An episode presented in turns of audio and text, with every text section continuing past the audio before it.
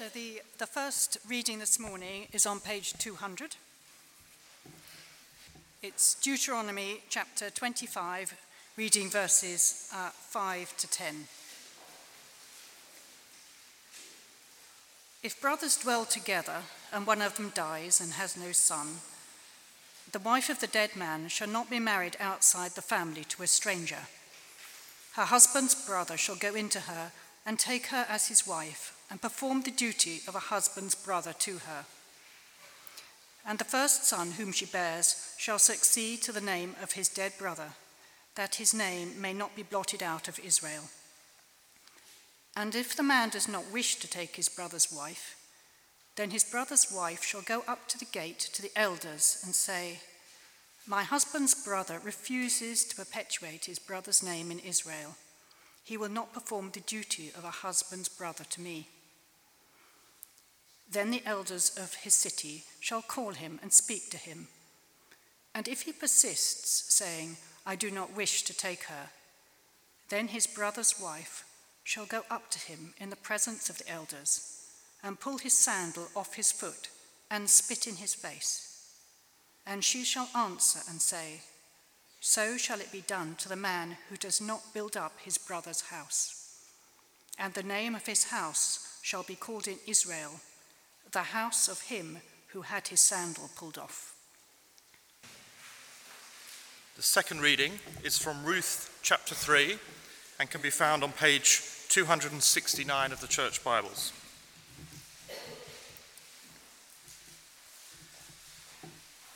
Then Naomi, her mother in law, said to her, My daughter, should I not seek rest for you, that it may be well with you? Is not Boaz our relative? With whose young women you were. See, he is winnowing barley tonight at the threshing floor. Wash, therefore, and anoint yourself, and put on your cloak, and go down to the threshing floor. But do not make yourself known to the man until he has finished eating and drinking. But when he lies down, observe the place where he lies. Then go and uncover his feet, and lie down and he will tell you what to do.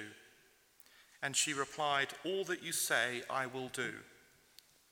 So she went down to the threshing floor and did just as her mother in law had commanded her.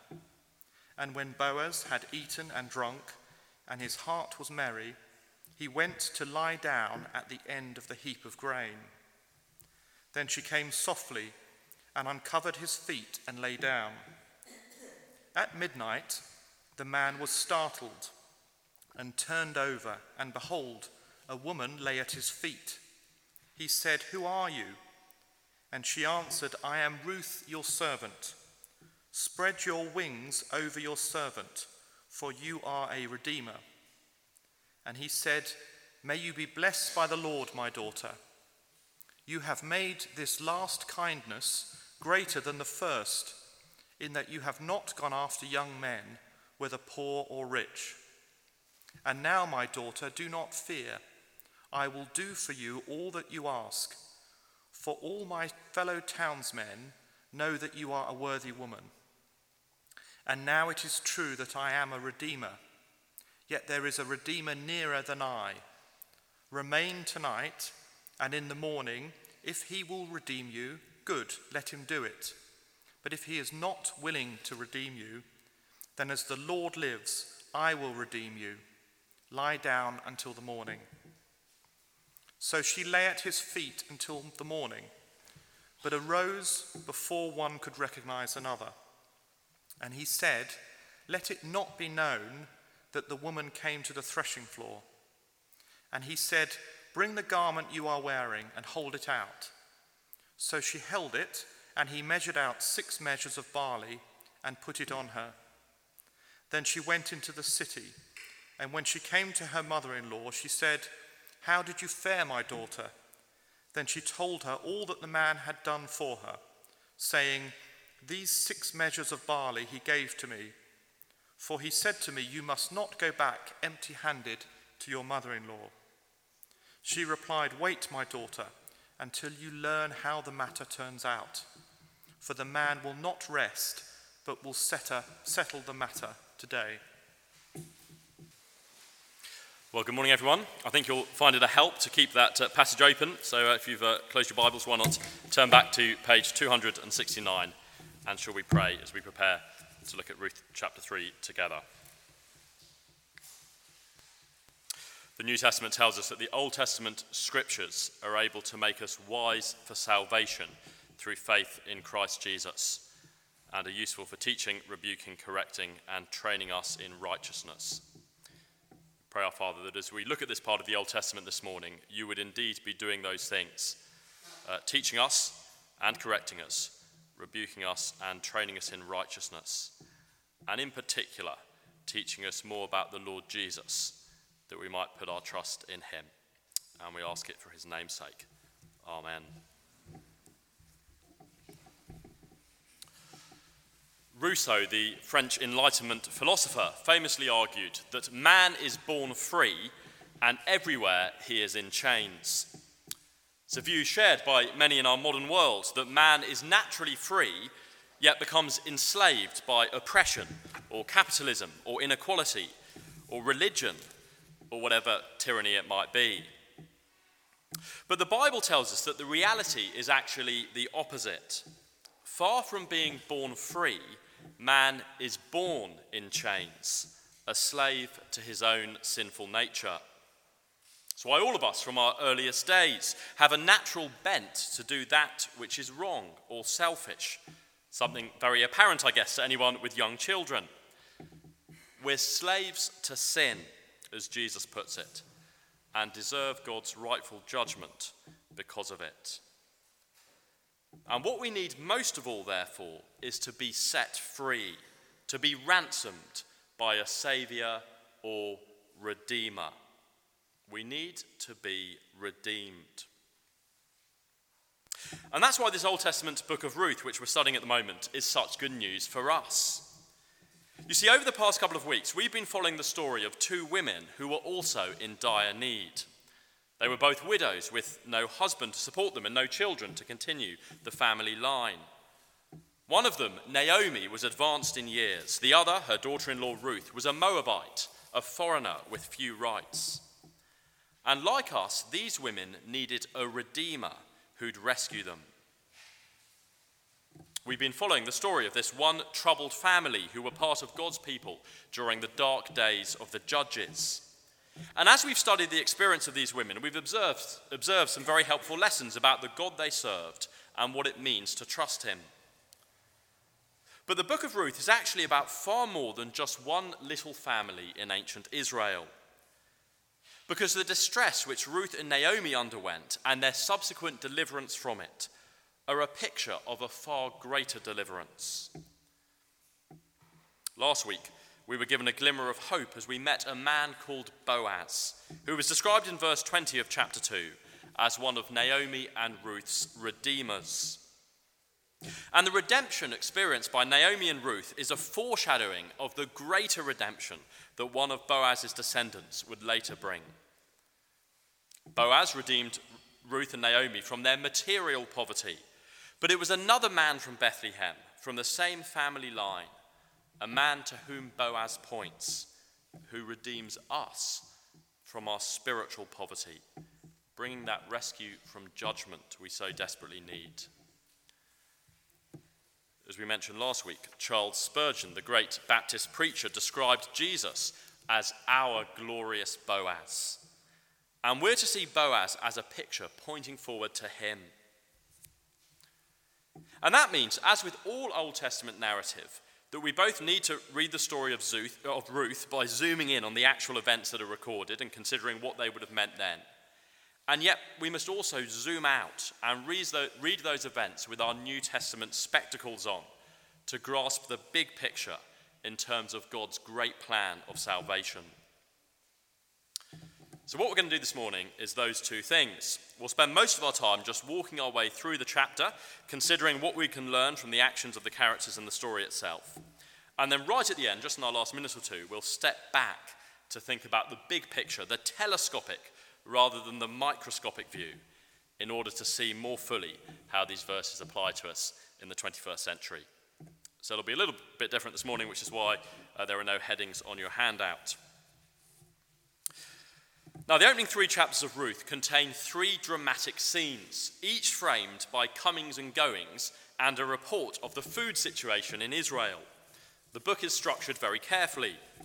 Chapter 1 begins with Elimelech, Naomi's husband, going to Moab because there was a famine in the land of Israel, a sign God's people were under his curse.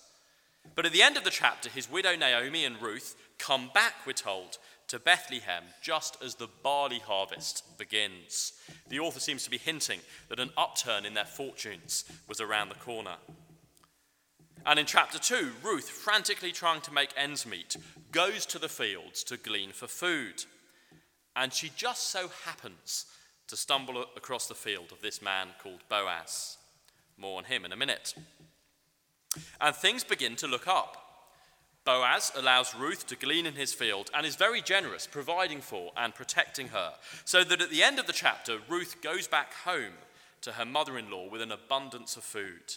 And the chapter ends with another of these agricultural reports telling us that Ruth gleaned until the barley harvest, the barley and wheat harvests, had finished.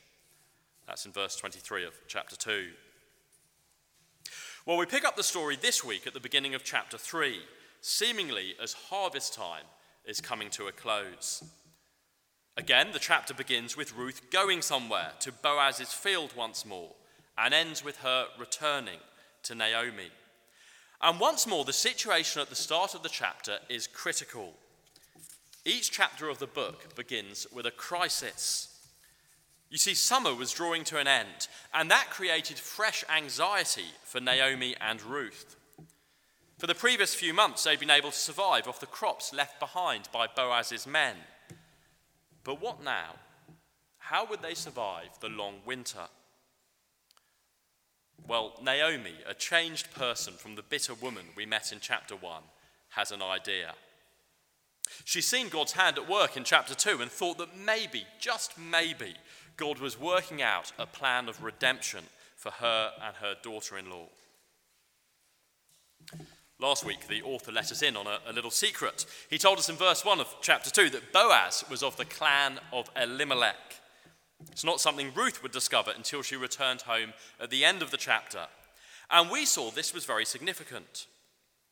Now, we just need to concentrate for a moment because this is a little bit technical, but it's crucial if we're to understand what was going on. In ancient Israel, there was a practice derived from places like Deuteronomy 25 that we read earlier known as levirate marriage. Basically, if a man died and left behind a widow, as had happened with both Naomi and Ruth, then that dead man's brother could and ought to redeem the widow by taking her as his wife, so ensuring the continuation of the family line. But the problem for Ruth was, of course, that her husband had only had one brother, and he also was dead. So there was no obvious kinsman redeemer for Ruth, as such a person was often known, or simply redeemer, as our Bibles here translate it.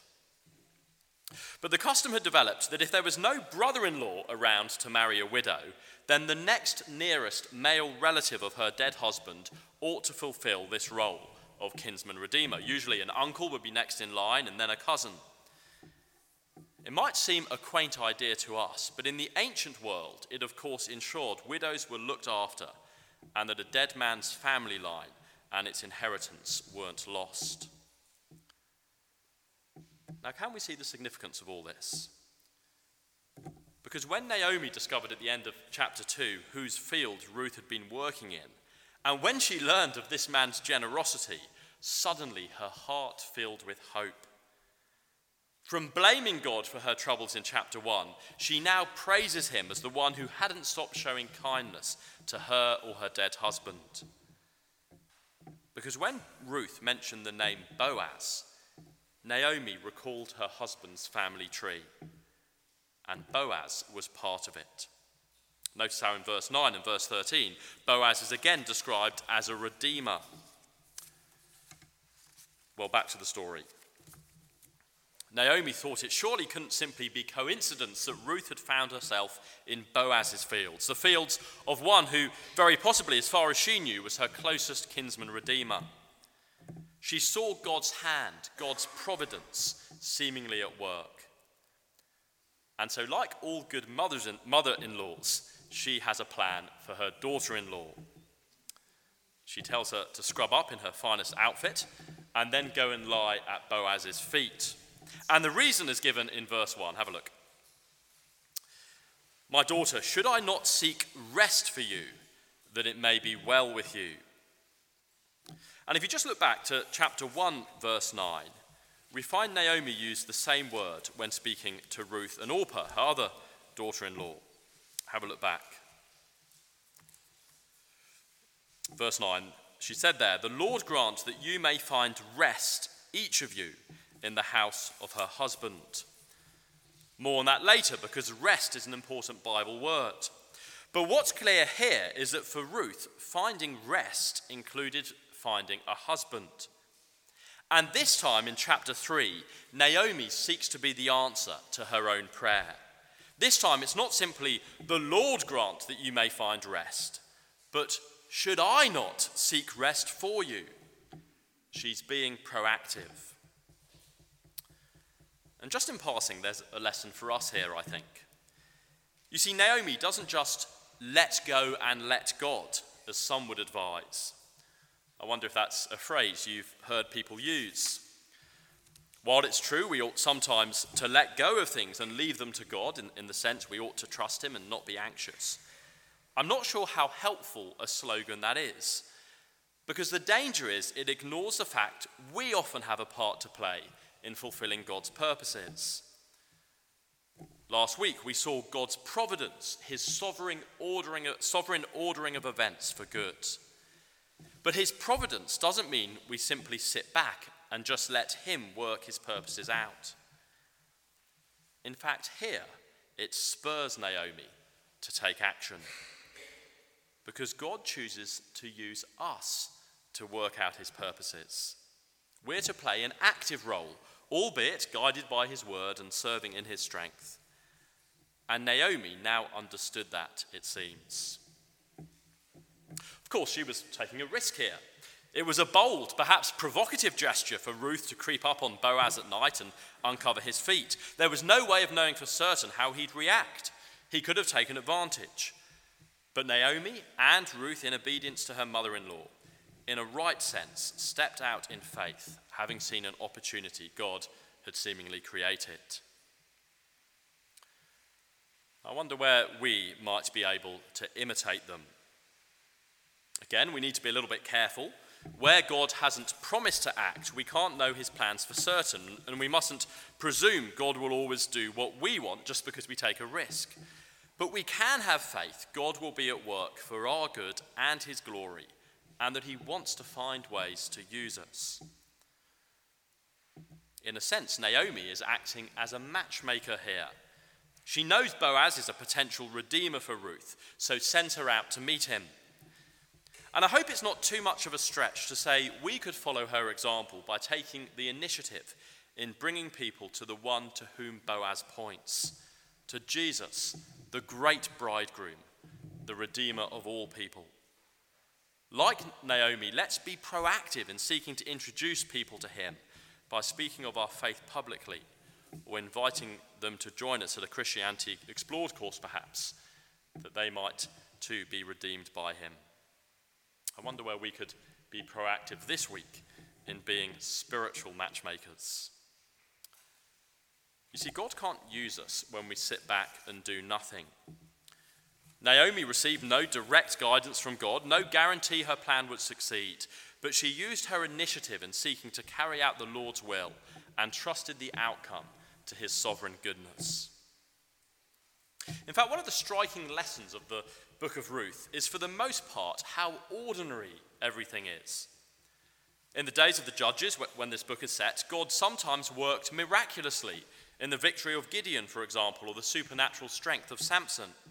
He sometimes worked through mighty deliverances, such as that in the time of Deborah.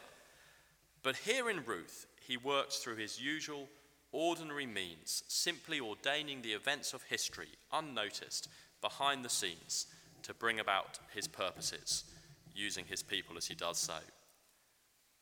And can I say that's every bit as supernatural in a sense as those other workings of God? And as we'll see next week, the whole direction of salvation history was being shaped and God's whole plan of redemption being preserved through these seemingly ordinary events God was controlling. Well, back to the story again. And Ruth does exactly as she's told.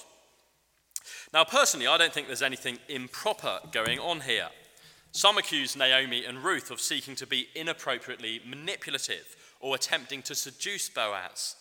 But there's no evidence uncovering his feet would have constituted an inappropriate sexual advance. Although there's no doubt the intimacy of the whole episode was, in a sense, a kind of invitation to Boaz to marry Ruth so he could lie with her. No, to lie at someone's feet as Ruth does was rather first and foremost a picture of petition and dependency. Ruth was appealing to Boaz to take hold of his duty as her kinsman redeemer. Far from being a case of inappropriate seduction, her actions flow from the provisions of God's law and were a plea to Boaz to do what he was obliged to do. As the Bible commentator David Jackman writes in his commentary on Ruth, from our contemporary Western perspective, at first sight, Naomi might seem to be the archetypal scheming mother in law. And couldn't Ruth's behavior be interpreted as somewhat forward, not to say immodest? But we need some vital background information. In all of this, Naomi demonstrates a down to earth, common sense approach. Behind these highly unusual actions lay a sincere trust in the Lord's care and protection. Faith always grows when it acts on the basis of what the Lord has already accomplished and provided. So Ruth and Naomi were, it seems, acting in the hope of finding refuge according to the provisions of God's word, seeking to throw themselves on the mercy of the Redeemer he'd brought them into contact with. Indeed, it's unlikely Boaz would refer to Ruth as a worthy woman in verse 11, sometimes translated a, a woman of noble character, if her actions were inappropriate. Well, imagine Boaz's surprise when he awakes in the early hours of the morning to discover a woman at his feet. But Ruth's nerve doesn't fail her. Nor does she seek then to sinfully manipulate God's will by seduction, as she easily could have. She simply makes her bold request. Verse 9 I am Ruth, your servant. Spread your wings over your servant, for you are a redeemer. Now, on one level, this is just a request for marriage, an ancient Israelite way for Ruth to symbolically ask Boaz to be included under the marital duvet, as it were. But it's also much more than that. You see, Ruth had remembered some words that Boaz had spoken to her back in chapter 2 and was now holding him to them by repeating them back to him. Bible writers want us to notice when they repeat words, and as with the word rest earlier, we're supposed to spot the repetition here. Like Ruth, you may remember that word, that word wings appeared in verse 12 of chapter 2. There, Boaz, uh, perhaps have a look, uh, spoke of the Lord, the God of Israel, under whose wings you have come to take refuge. In chapter 2, it's God's wings under which Boaz says Ruth finds refuge. But here in chapter 3, Boaz has that role. The writer wants us to understand that the way in which God would spread his wings over Ruth would be as Boaz spread his wings over her. Boaz is the means by which God is preparing to redeem Ruth and Naomi. Ruth's appealing for him to do his duty to redeem her and her mother in law. Well, Boaz is flattered. Perhaps he's been falling in love with Ruth anyway. And he's full of admiration that in order to redeem her mother's family line, she's seeking his hand in marriage, the hand of an older man, rather than chasing after younger men.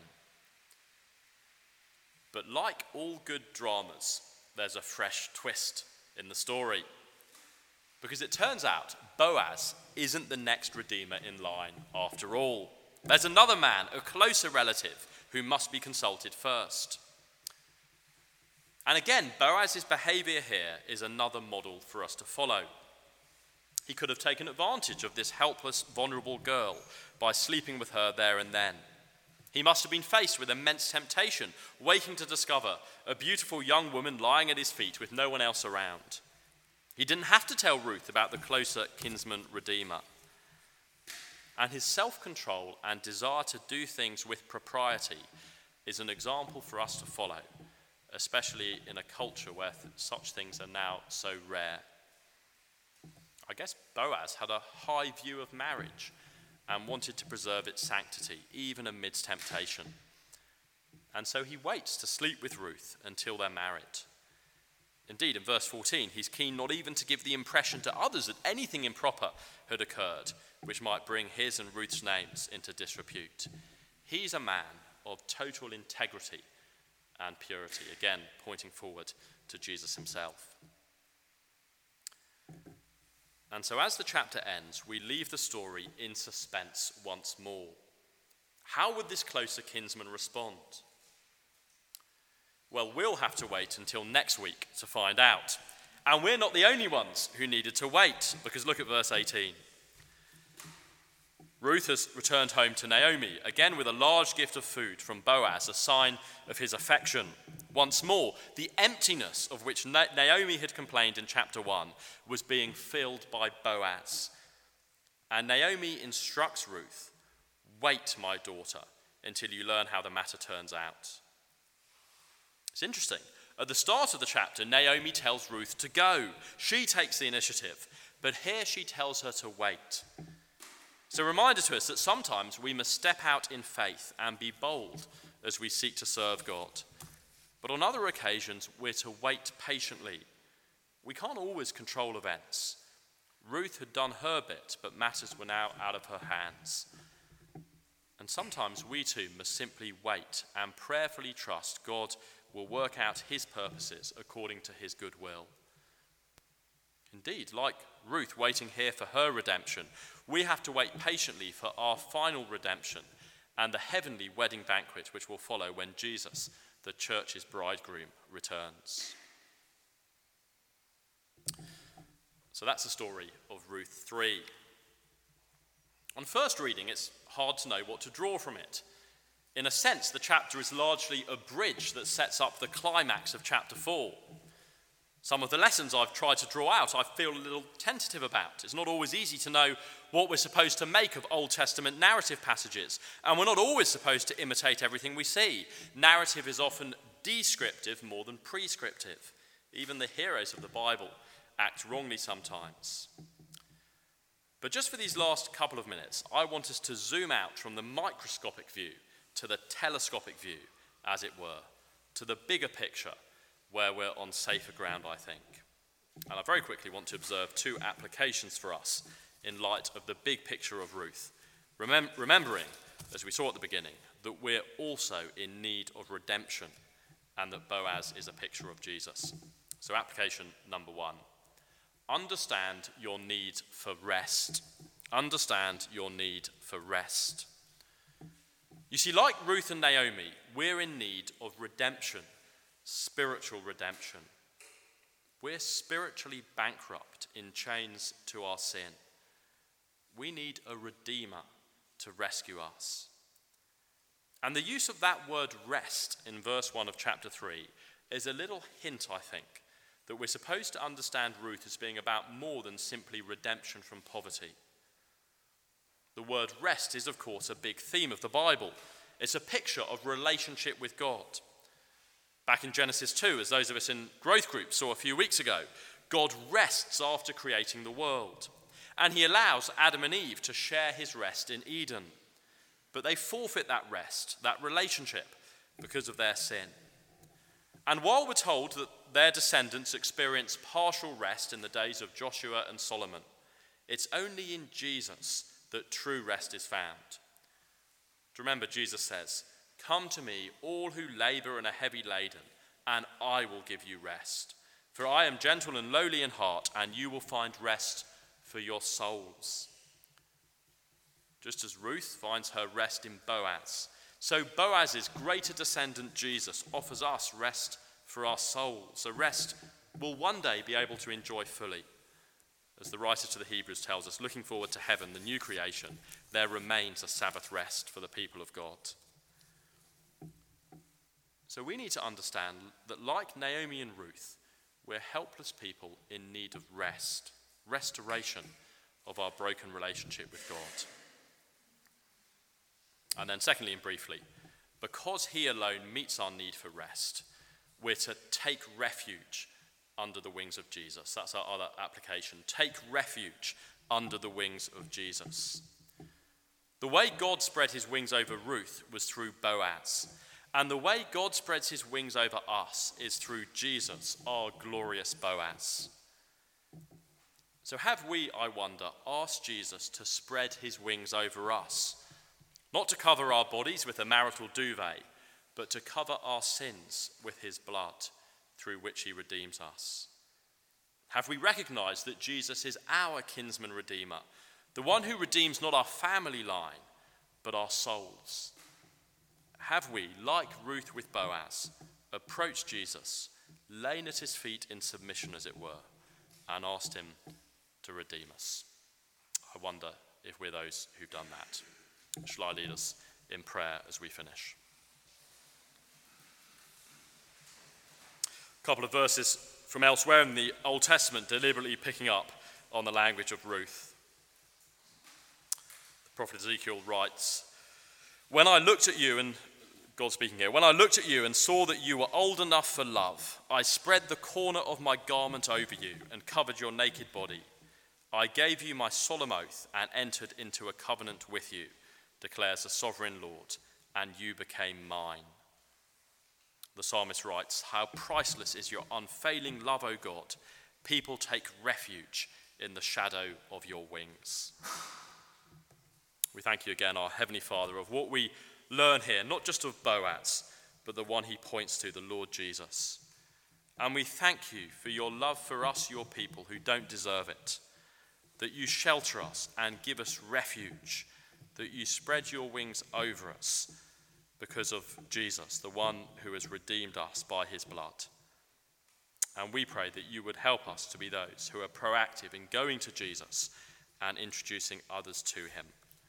And we ask it in Jesus' name. Amen.